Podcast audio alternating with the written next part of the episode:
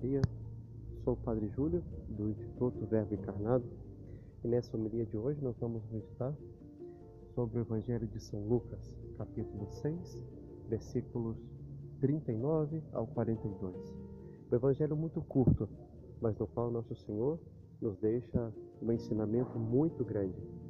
Nesse Evangelho ele vai contar uma parábola e começa dizendo, perguntando aos discípulos: Pode um cego guiar outro cego? Não cairão os dois num buraco? E depois, mais para frente, ele vai dar um, uma sentença. Por que vês o, tu o cisco no olho de teu irmão e não percebes a trave que há no teu próprio olho? Como pode dizer a teu irmão: Deixa-me tirar o cisco do teu olho, quando tu não vês a trave no teu próprio olho?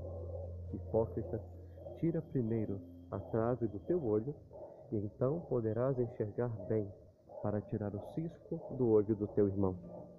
Nosso Senhor mostra essa relação que nós temos que ter para com o próximo e a atenção que nós temos que ter para nós mesmos. Hum? Aquele que vive de modo humilde, ele se reconhece sempre pequeno perante Deus e sempre pequeno perante os outros também.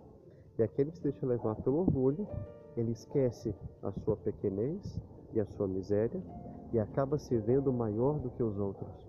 E vai ter uma tendência, ou ao menos um grande risco, de julgar os defeitos do próximo. E vai colocando tanto a atenção nos defeitos do próximo, que os defeitos dele vão ficando muito grandes e os próprios defeitos vão parecendo cada vez mais pequenos. E a, a nossa atitude para com o próximo inverte. Nós deveríamos ser misericordiosos para com o próximo e muito rigorosos para conosco. Porque eu tenho que cuidar da minha santidade, eu tenho que examinar a minha consciência, eu tenho que melhorar os meus defeitos. Agora, com o meu próximo, eu tenho que ter misericórdia, eu tenho que sempre tentar fazer o que nós chamamos de salvar a intenção, de tentar amenizar o defeito do nosso próximo. E o orgulho faz o inverso conosco.